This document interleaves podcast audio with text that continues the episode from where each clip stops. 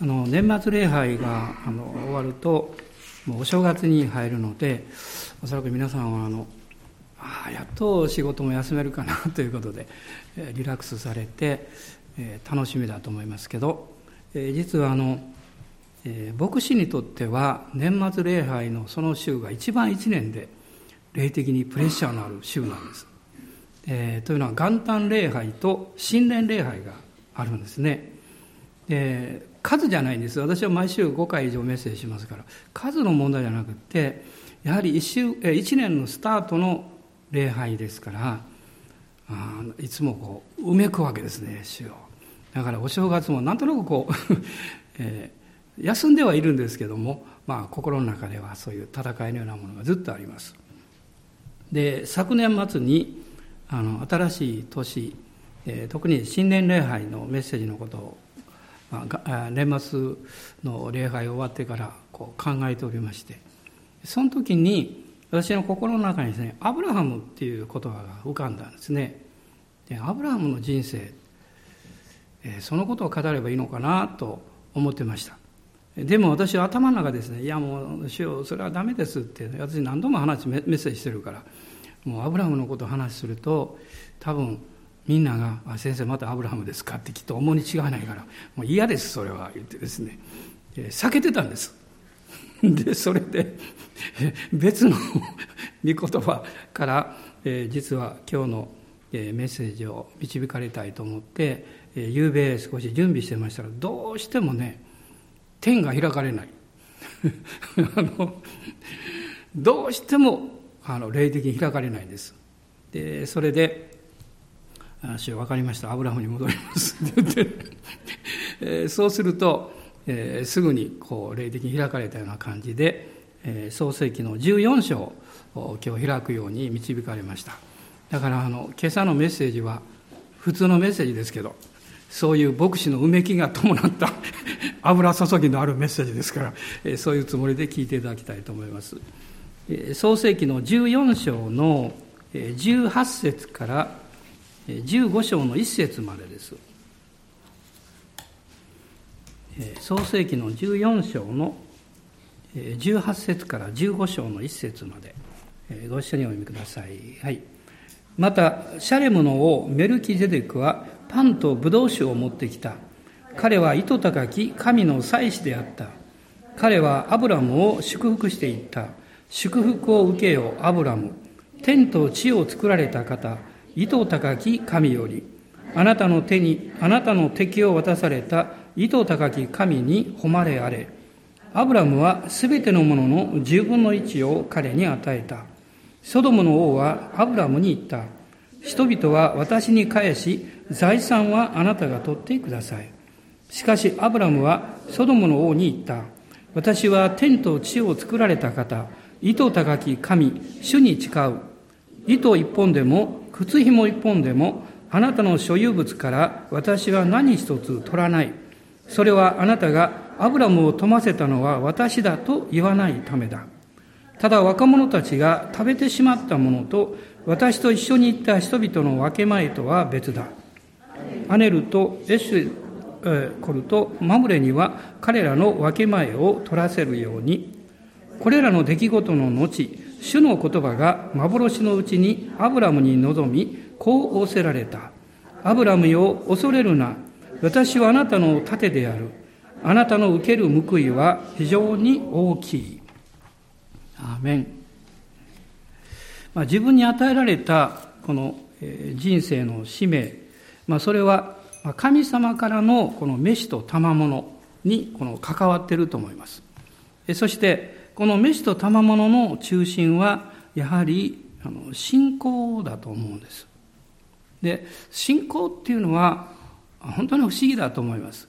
私がクリスチャンになる前の信仰のイメージっていうのはおじいちゃんおばあちゃんがこうして拝んでるというですねそういうイメージだったわけです。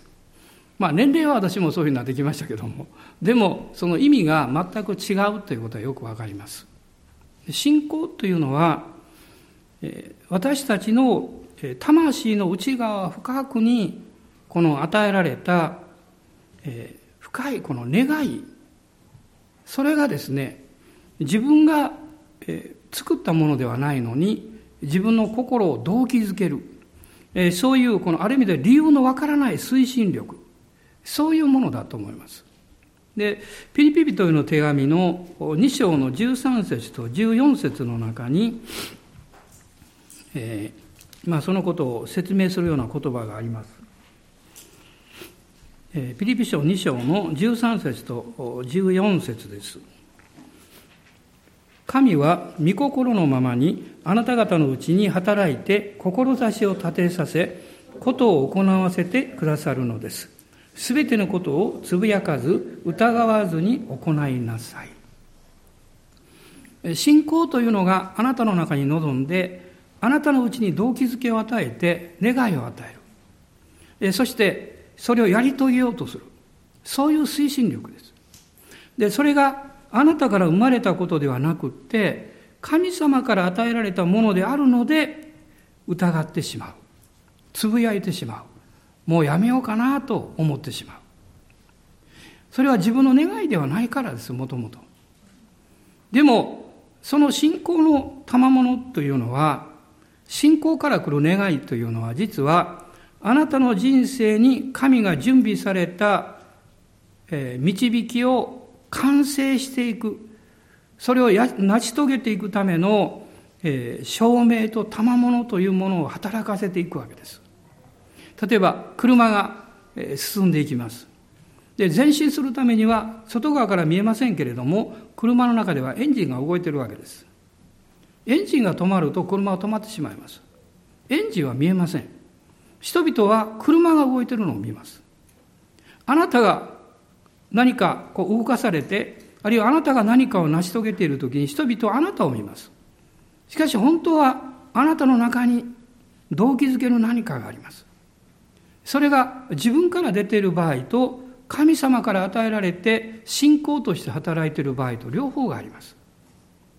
そして信仰によって動かされるというところには特徴があります。まあ、今日、えー、見ましたこのアブラムの、えーまあ、彼の初期のこう人生のことが書かれているんです、まあ、約束の地に入ってからですけどもその中にいくつかのことを教えられますが今日お話したい一つのことはただ一つのことです。一番大事なこと。それはその神があなたにくださった信仰を動機づけ動かしていくのは何か。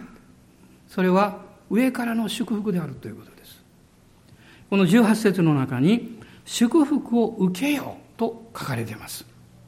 まあ、先週は奇跡が起こるということを言いました。この週、その奇跡というものを私たちが体験していく中に、祝福を受けるということが必要であるということを覚えていただきたいと思います。祝福を受けようというふうにここに語られているわけです。で、信仰というものが実際に働いていく中に神様は出会いとか、あるいはこの環境や状況の変化というものを用いられます。でアブラムという人は、このメソポトミメソメソメソポタミアですかメソポタミアのこのウルというところですね、そこにいたわけですけれども、主によって語られて、彼はハランというところにやってきました。お父さんも一緒でした。で、そこでお父さんが死ぬまでそこにいたんですけども、その後、アブラムとこの老いのロとその家族そして、この集団はですね約束の地に向かってくるわけです。でこの12章を見ますと、彼らが一番最初に入った場所、それはこの12章の6節に書かれていますがシェケムというところでした。シェケムっていうのは肩を意味しています。ショルダーですね神様が導かれたのはこのイスラエルのちょうど真ん中ぐらい、このシェケム。何か、これからあなたは、私があなたに委ねている約束の霊的約束というものを背負っていくんですよ、というふうな印象を受けます。もしあなたが神様から導きをいただいて歩んでいきますと、霊的なものを背負っていかなきゃいけません。それは一瞬じゃないんです。ずっと背負っていかなきゃいけないんです。あなたが自分のことをやるんであれば、自分の好きなようにできるでしょう。でも、神様があなたに委ねられた飯と賜物に従って動こうとすると、振り下ろしたくなるものを背負わなきゃいけません。ですから神様はまずこのシェケムにアブラムを導かれます。そしてそこで彼は初めて祭壇を築くわけです。その後、8節を見ますと、ベテルとアイというこの町の中間にテントを張ります。ベテルっていうのは神の家という意味です。愛というのは荒廃、滅びるっていう意味です。アブラムとその一団はその真ん中にテントを張ります。これは一つの霊的な歩みを暗示していると思います。彼らが朝目を覚まして、その幕屋から出て、西を見るか東を見るか、西にはベテルがあります。東には愛があります。どちらを見るかは彼らが決めます。あなたも朝起きて、ベテルを見るのか、愛を見るのか、あなたが決めます。ベテルは神の家です。そこには霊の祝福があります。愛は滅びです。世の方向です。世の道です。私は見るところに従って歩いていくわけです。アブラムはこの約束の地に入った時からこのような試練、そして取り扱いを受けていくわけです。まあ彼はその後エジプトに下って、彼の失敗のゆえに豊かになります。不思議ですね。普通失敗すると貧しくなるものなんです。しかし彼は失敗することによって豊かになります。でもそれが彼の生涯に悪影響を及ぼしていきます。彼はおそらくそのエジプトでハガルを奴隷としてもらったでしょう。あるいは、このたくさんの財産をもらうことによって、彼が一つ一つ神様によって祝福されたものでない、この、え一時的ないわゆる所有物をたくさん得ることによって、老いのロトとの間に問題が起こってしまいます。私は、このロトの話、13章を読みますときに、いつも思うんです。人間的に考えてですけども、ロトという人も気の毒な人だなと思います。ある意味で彼は裏切られた人です。このおじさんの信仰と純粋な生き方に従ってやってきたのに、おじさんは自分の命を守るために自分の奥さんを妹だと言って偽った。彼はおそらく失望したでしょう。そして彼がそこで学んだことは、やっぱりお金なんだって。やっぱり富なんだ。ですから彼は多くの財産を得た時に、アブラムと別れなきゃいけなくなった時に、この目で見た、自分の目で見た良い定地の方を選んでいきます。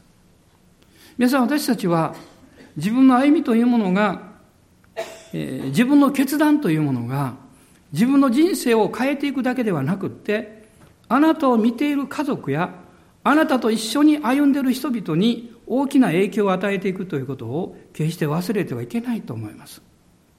あなたの誠実な決断、忠実な信仰、あなたの愛に満ちた生き方、それは時間がかかったとしても人々の心の中に深く根ざしていきます。あなたが例えば誰かに贈り物をする、あるいは、え、食事を一緒にご馳走する。それも素晴らしいことでしょう。しかしもっと大事なことは、その一つ一つの行いの中に、あなたの真心があるかどうかです。あなたの誠実さがあるかどうか。あなたのまっすぐな生き方があるのかどうかです。もし何かそのことによって、えー、自分の過ちをごまかそうとしたり、あるいは自分が何かこの益を得ようとしたり、そういう下心を持っていたとしたらどうでしょうか？人々はきっと見抜いていくでしょう。そして考えるでしょう。ああ、やはりこの人は信頼しきれない人だって。ある程度は、ある程度は、まあ信用できるけど、やはり信頼しきることはできない。皆さん、それが私たちの長い人生において、どういう影響を与えていくんでしょうか。真の友をもしあなたが作りたいならば、本当の人生の豊かさを経験していきたいならば、あなたは自分の毎日の生活に気を配るべきです。注意を向けるべきです。どういう動機で何をしているのかということを考えるべきです。アブラムはその点において失敗をしたわけです。おいのロトはソドムに行って、この14章を見ていきますと、下神その名前が出てきますけど、ケドルラオメルというですね、皆さん言えますか？ケドルラオレム。ケドルラオメル。5回言ってみていや、言わなくていいです。この王様との戦争によって巻き込まれて、ロトは財産も全部失ってしまいます。で自分が捕虜になってしまうで、14章を見ていきますと、14章の14節には、アブラムは自分の親類の者が虜になっているのを聞いて、アブラムの家で生まれたしもべで戦うことができる若者たちです。318名いたようです。すごいですね。まあ、ここから女性や子供やお年寄りや数えると、これはもう1000人を超す集団であったということが分かります。この318名を引き連れて追っていくわけです、北の方に。そして、取り返すんですね。ロトも救出します。彼は大勝利を得て帰ってくるわけです。しかし疲れています。失望しています。おそらくアブラムは考えたでしょう。老いのロトがこういう悲惨な目にあった原因はどこにあるんだろうか。彼は神の前に帰った時にはいつも自分をまっすぐに見れる人でした。自分の欠点も自分の弱点も自分の良いところも悪いところも包み隠さずそれを見つめることのできる人です。だから神はアブラムを選ばれました。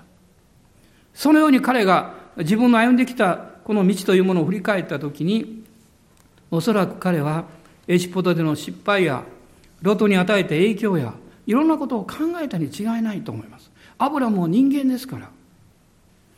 そして彼は戦いの疲れと、この悲惨な状況が起こったその原因の一端が自分にあるんだということを考えたならば、おそらく心はそんなに安らかではなかったかもわかりません。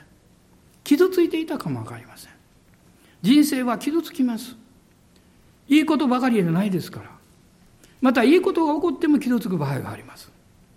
ましてやこのような状況の中でアブラムはリーダーとして疲れ果てていたはずです。そこに一人の人物が現れました。それがシャレムの王メルキゼデクという人物です。18節から出てくるわけですけれども、まあ、メルキゼデク、義の王、サレム、まあ、これは後のエルサレムですが、義の王と言われている人物。ヘブル書を見ますと、生まれも育ちもわからない。突然現れます。しかし彼は神の祭司であるというふうに言われているわけです。神の祭司です。このメルキゼデクとのアブラムの出会いというものがアブラムの人生を大きく変えていきます。大きく変えていきます。このことによってアブラムは信仰によって踏み出すということを始めていきます。もちろん彼は信仰に、神の導きに導かれてやってきたわけです。しかしここで彼は新たに霊的な祝福が現実に表されていくというその信仰を経験していきます。その第一歩が実はここに出てくるわけです。これは彼の頭の中ではこういう働きでしょう。心の中と言った方がいいかもわかりませんが、それは感覚や理性から信仰に移行するということです。その自分が理解するその生活領域から神が用意されている信仰の領域に入るということです。それは同時にどういうことが起こるんでしょう？一つは恐れから解放されるということです。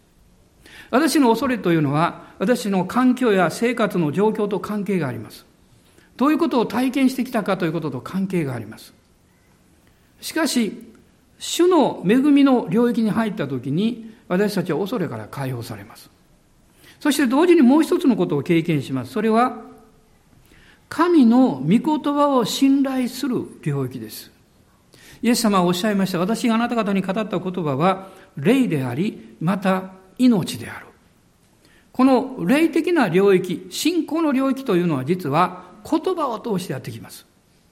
この18節のところをもう一度見ていただきたいんです。彼、メルキゼデクですが、アブラムを祝福して言った。祝福して言った。つまり語ったということです。あなたが語る言葉というのは力があります。ましてあなたが祝福の言葉を誰かに語るならば、それはその人の心にいつまでも残ります。もしあなたが友達と会って別れる時に一言こう言ったらどうでしょうか？今日会えてね、本当に嬉しかったですって、ありがとうって言ったら。おそらくその友達は帰る電車の中でその言葉を思い出すでしょう。ああ、そして、ああ、よかったなと思うでしょう。あなたが誰かと一緒に仕事をして帰る前に、あなたの方から今日一日ありがとうって言ったらどうでしょうか？同僚たちは思うでしょう。ああ、よかったって。そして、あなたと一緒に働けたことを感謝するでしょう。言葉は人に影響を与えていきます。そして、ネガティブな言葉は逆に人々を破壊していきます。傷つけていきます。人々をダメにしていきます。アブラムはここで学んだ第一のことは何でしょうか？メルキゼデクを通して祝福の言葉を受け取るということです。そしてこの言葉は実はアブラムが神様からいただいていた約束と結びつきます。神様が語ってくださったこの十二章の中にあります。アブラムは私はあなたを祝福する。あなたを祝福のもといにする。あなたを通して全ての国民は祝福を受ける。この約束です。この約束が具体的になっていきます。神様の御言葉をどんなに私たちが知っていたとしても、それを信仰を持って受け取らなければ、その言葉は具体化しないわけです。具体的なあなたの中でそれは働かないわけです。私はこの箇所を考えるときに、いつも疑問を持っていました。それは偉大な族長であるアブラムが初めて出会ったこのいきなり現れた人物にどうして祝福を受けるというところまでへりくだることができたのかなと思いました。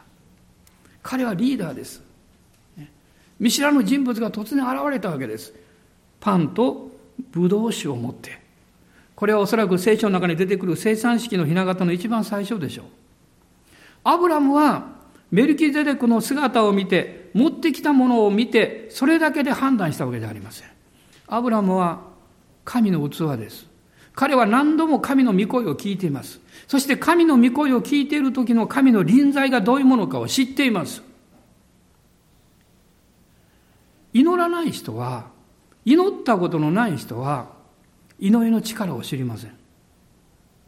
神を心から賛美したことのない人は、賛美の臨在の力を知りません。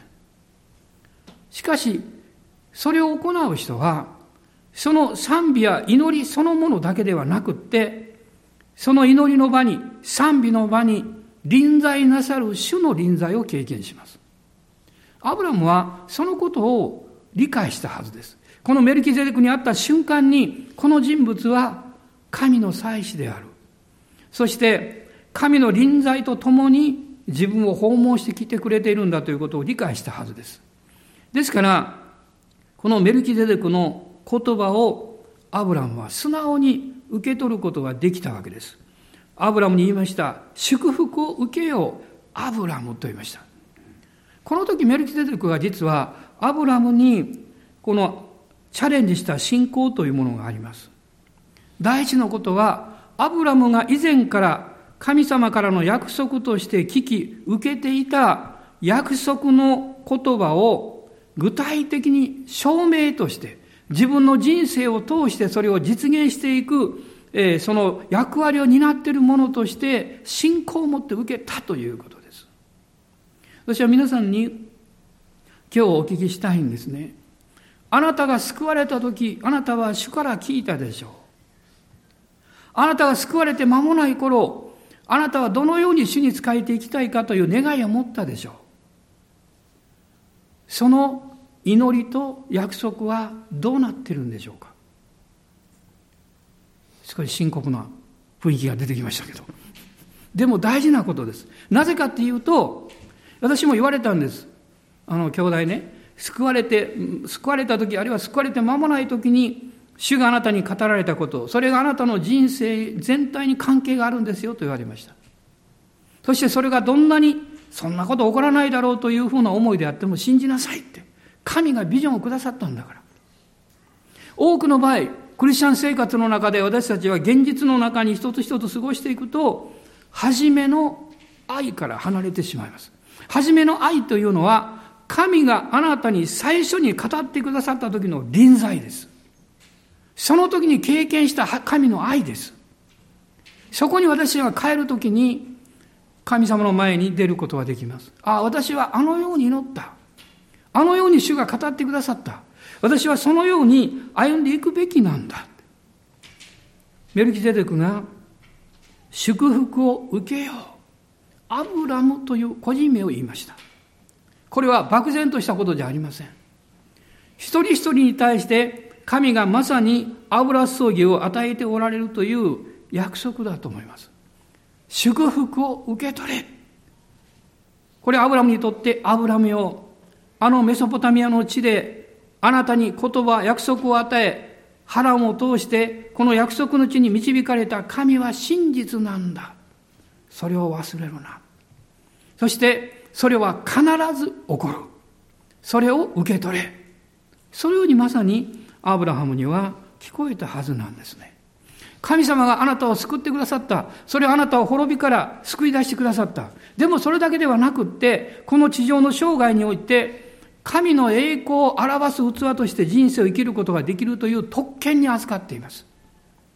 その特権を私たちは自分が導かれた飯と、そして賜物によって実現してきます。初めの愛に変えることです。あなたがかつて祈った祈りに戻ることです。そしてそこに献身することです。もう一度その信仰に立つことです。その時に神はあなたを通してご自身の栄光を表してくださいます。神様の臨在が絶えずあなたと伴っていくでしょう。アブラムはそれを受け取りました。そしてこの19節を見る、えー、19節には、あなたの手にあなたの敵を渡された糸高き神に誉れあれと祝福を受けました。つまりこういうふうに言われています。アブラムよ、私があなたに約束を与え、それを実現していくそのプロセスにおいて、敵は必ずやってきて、あなたを妨害するでしょう。仕事を通して、あなたの将来の計画を通して、あなたの友達やあなたの計画、願いを通して妨げをするでしょう。神様があなたを導いておられる道からずらせようとするでしょう。ぶれるようにするでしょう。しかし私はあなたを祝福すると主はおっしゃっている。その言葉をメルキゼデクは伝えたわけです。その時アブラムは受け取りました。その霊の祝福を彼はしっかりと受け止めたわけです。そして、21節、あ、ごめんなさい、19、えー、20節の最後、アブラムはすべてのものの10分の1を彼に与えたと書かれています。私はこの記事を見るときにですね、何か十一献金のことばかり考えてしまいます。これはそんなちっぽけなことを語ってるわけじゃないんです。これはアブラムにとって神に対する祝福の約束の言葉を受け取ったという信仰の証なんです。そして彼はここで十分の十を捧げているんです。彼はその信仰の恵みというものをよく知っておりました。この後、アブラムの子孫である聖書によりますと、イスラエルの民は信仰から離れてしまいました。宗教は残りました。立法も残りました。しかし彼らは信仰から離れてしまった。彼らの心がどこかに行ってしまった。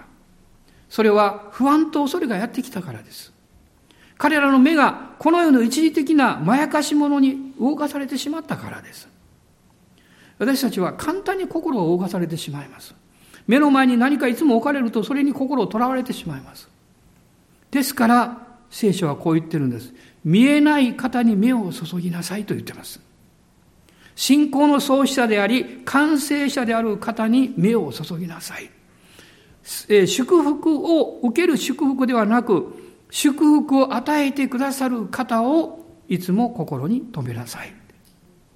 この、えこの記事を読みますと私たちはこのマラキ書の3章の言葉を思い出すわけです。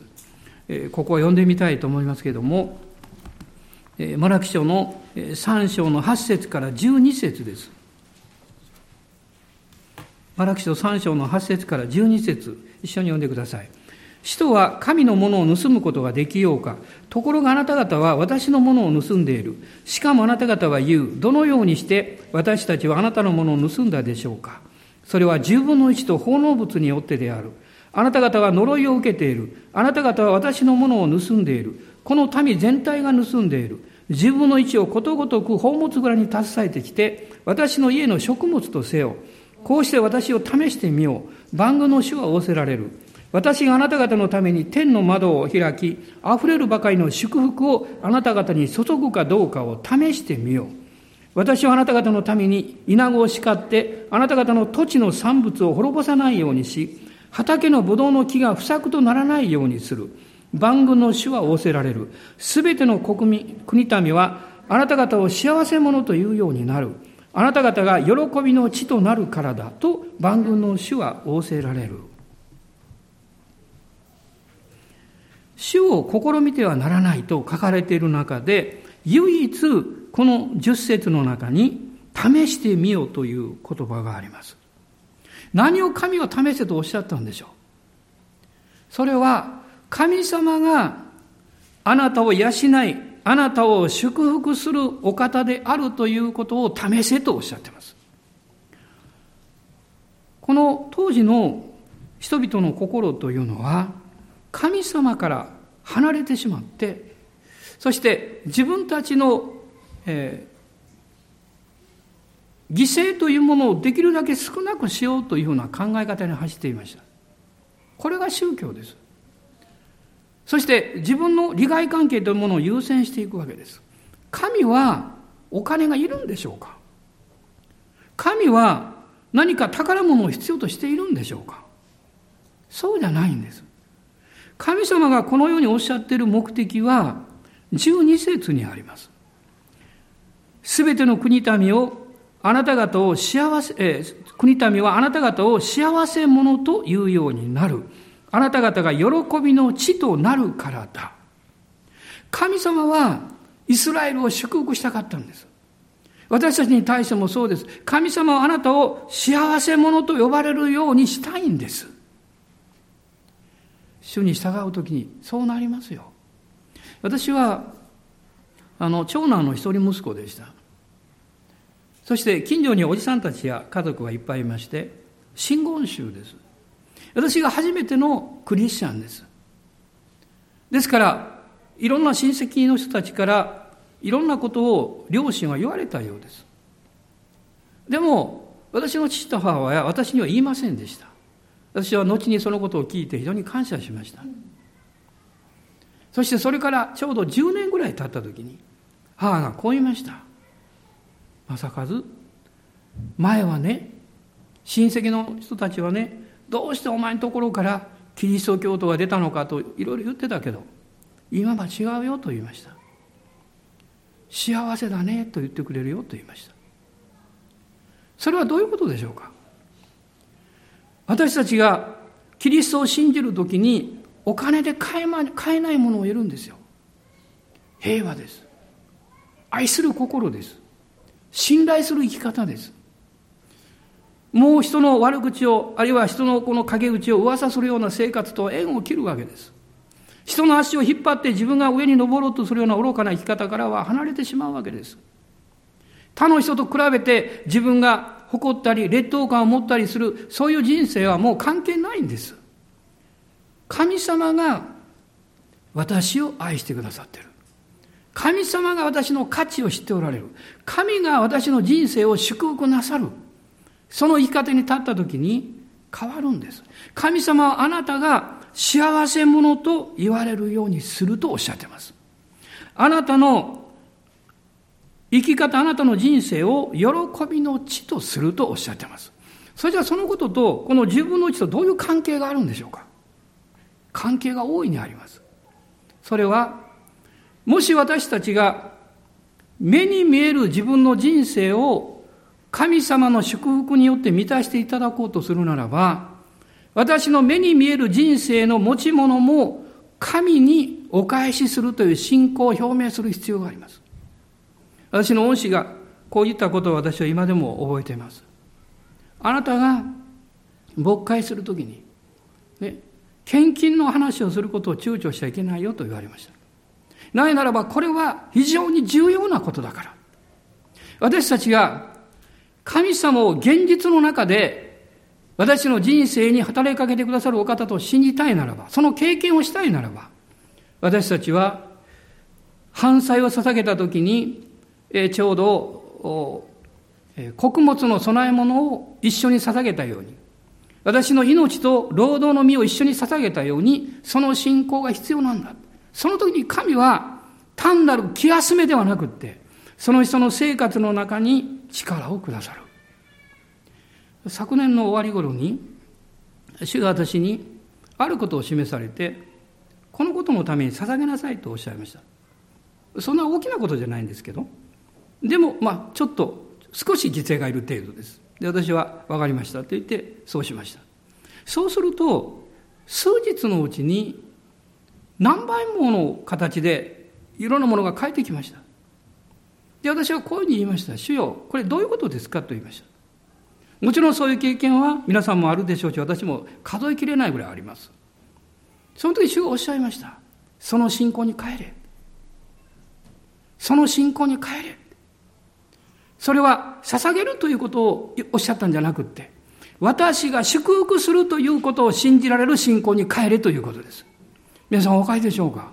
この御言葉が語っていることは、神はあなたから求めておられないんです。あなたを祝福したいんです。だから、人は蒔いたものを刈り取るんです。あなたが蒔いたその同じ質のものを刈り取るんです。だから主はおっしゃるんです。宝物蔵に携えてきなさい。私を試してみなさい。アブラムは喜んで自分の人生と彼はもう千人ぐらいか分かりません。そのようなたくさんの人々の生活を養う責任を持っていたわけでしょう。で、まあ当時はお金というよりも種や穀物の種や食べ物が必要だったでしょう。その十分の一を捧げたんですよ。それは彼のリーダーシップに関係があるんですよ。ある人たち思ったでしょ。アブラハムリーダー、どうしてそれ捧げるんですかって、私たちにもっと必要でしょ、これから。これからどうなるかわからないんじゃないですかって。戦争も終わったところなのに。アブラムのこの信仰の生き方が、やがてそれをじっと、ね、まだ生まれてはいませんでしたけれども、その信仰の継承者として受け継ぐべき信仰の領域に入っていった人物に伝えられていくんです。彼がしたことは語り継がれていったでしょう。ですからイサクも聞いたはずです。それがイサクが飢饉の時に種をまいたということです。皆さん私たちが神様の前に行う一つ一つは決して何か犠牲を払うことじゃありません。決して何か盲目的にやることでもありません。それにはちゃんと保証があります。神の言葉と精霊の導きです。アブラムは、その後で、この奪い取ってきた人々だけじゃなくって、持ち物も全部返しました。そしてこう言いました。あなた方が後の日にアブラムを富ませたのは私たちだと言わないために。あなたの人生に誰一人後ろ指を刺させるような真似をしてはいけないんです。あなたが誇りを持って私の人生が幸せなのは神様の恵みなんです。私の人生が幸いなのは素晴らしい私の家族や私の友がいるからなんです。そう言えるならば、あなたは幸せじゃないでしょうか。誰かが、いや、あいつをあんな風にしたの俺だからね。あいつがあんなに今頃やっていけるのは、わしがこう助けてからだよって。そうじゃないんです。信玄の中にこう書かれています。祝福された人が、その祝福がどこから来たかわからない。本当に神様以外にはそれがなかった。そう告白する幸いを語っています。アブラムはそのことを実行しました。そして、この15章の一節です。そこに、これらの出来事の後と書かれています。これらの出来事の後、神が語られて、そして従います。そして油注ぎがやってきます。その後に、次のことがやってきます。アブラムを恐れるなと言いました。あなたが捧げたことによって、ね、財政に危機がやってくる、そのことを恐れるなって。あなたがメルキゼレクという人物に、えー、何かへりくだっていったその時にあなたのリーダーの権威が失われた。そんなことはない。恐れるな。あなたにはまだ世継ぎが与えられていない。そのことを恐れるな。私はあなたの盾である。私はあなたの盾である。私はですよ。世じゃないんです。財産でもないんです。私が盾なんだ。そしてあなたの受ける分は非常に大きい。非常に大きい。私があなたを祝福する。この年は主があなたを祝福される年です。主があなたの人生の盾になってくださる年です。私たちはですからその盾の後ろに入ります。御言葉に従います。そして主の祝福を受け取ります。どうぞお立ち上がりください。アーメン感謝します。今主の皆を共に崇めましょう。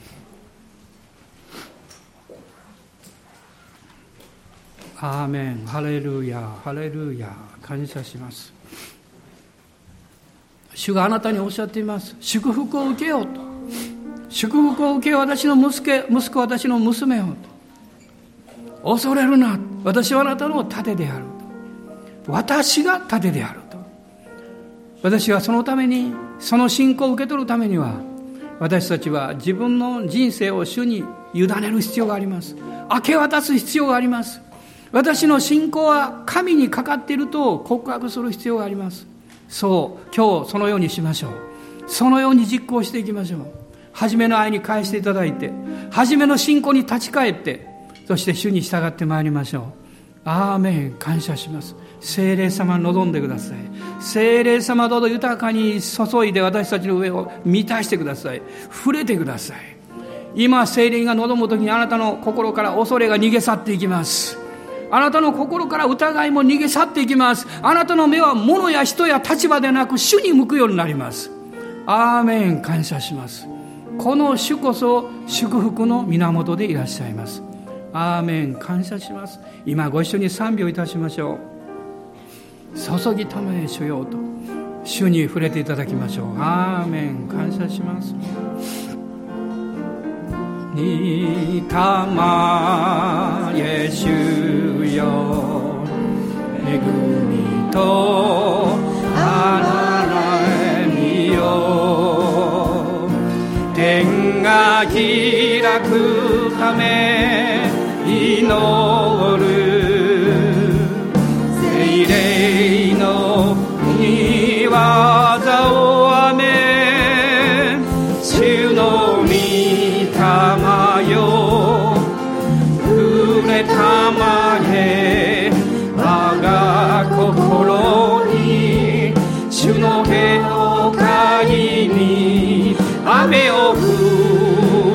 降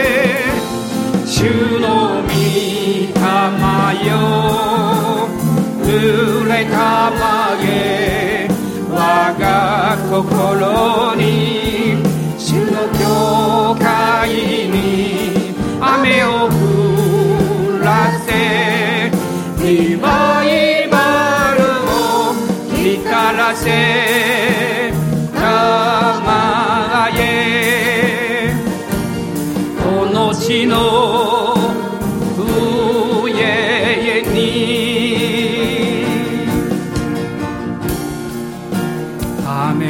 謝します。今日主よあなたの愛に戻ります。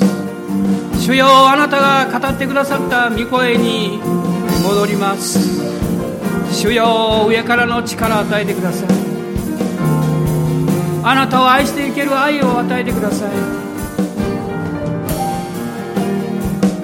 あなたに従っていける信仰を与えてください。おー主よ。あなたに従っていける力を与えてください。おお主よ信じます。聖霊様が今日鳩のように私たちを覆ってくださってますから。おお主よ信じます。注いでください。あなたの油注ぎを。弱いです。みんな弱いです。誰も力のある人はいません。あなたがおられなければ私たちは前進できません。おお主よ。この世の力は激しく戦ってやっていきます。主よあなたを見上げる。目をいつも助けてください。あなたにあなたを愛する心をこの世に奪われないように守ってください。おお主よ。おお主よ。どうぞ主よあなたのあなたの教会が花芽として傷もシミもシワもない花嫁として備えられていけるように助けてください。おお主よ。あなたを信頼します。あなたに全てをお任せします。アーメンアーメン。一人一人の私の大事な愛する兄弟姉妹を祝福します。今弱ってる人に勇気を与えてください。離れてる人が帰ることができるように助けてください。何らかの問題があってつまずいてる人にどうぞ主よそれを乗り越える力を与えてください。ああ主よ私たちのまた助けの手を差し伸ばす人を教えてそこに行くことができるようにしてください。彼らの手を握って引っ張ってあげるように主よどうぞ助けてください。おお主よ。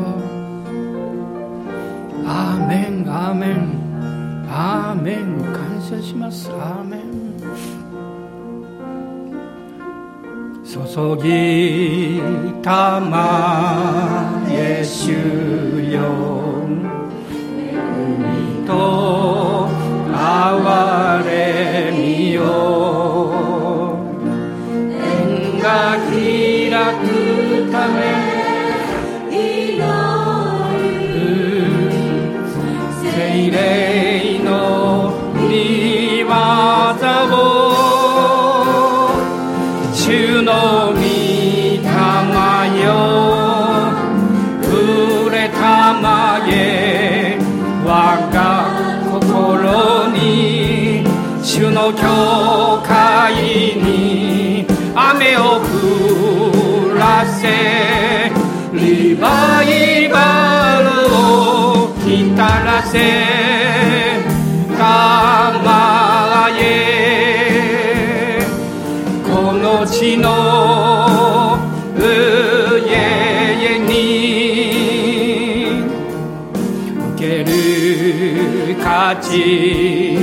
なき我ら。今へに進む。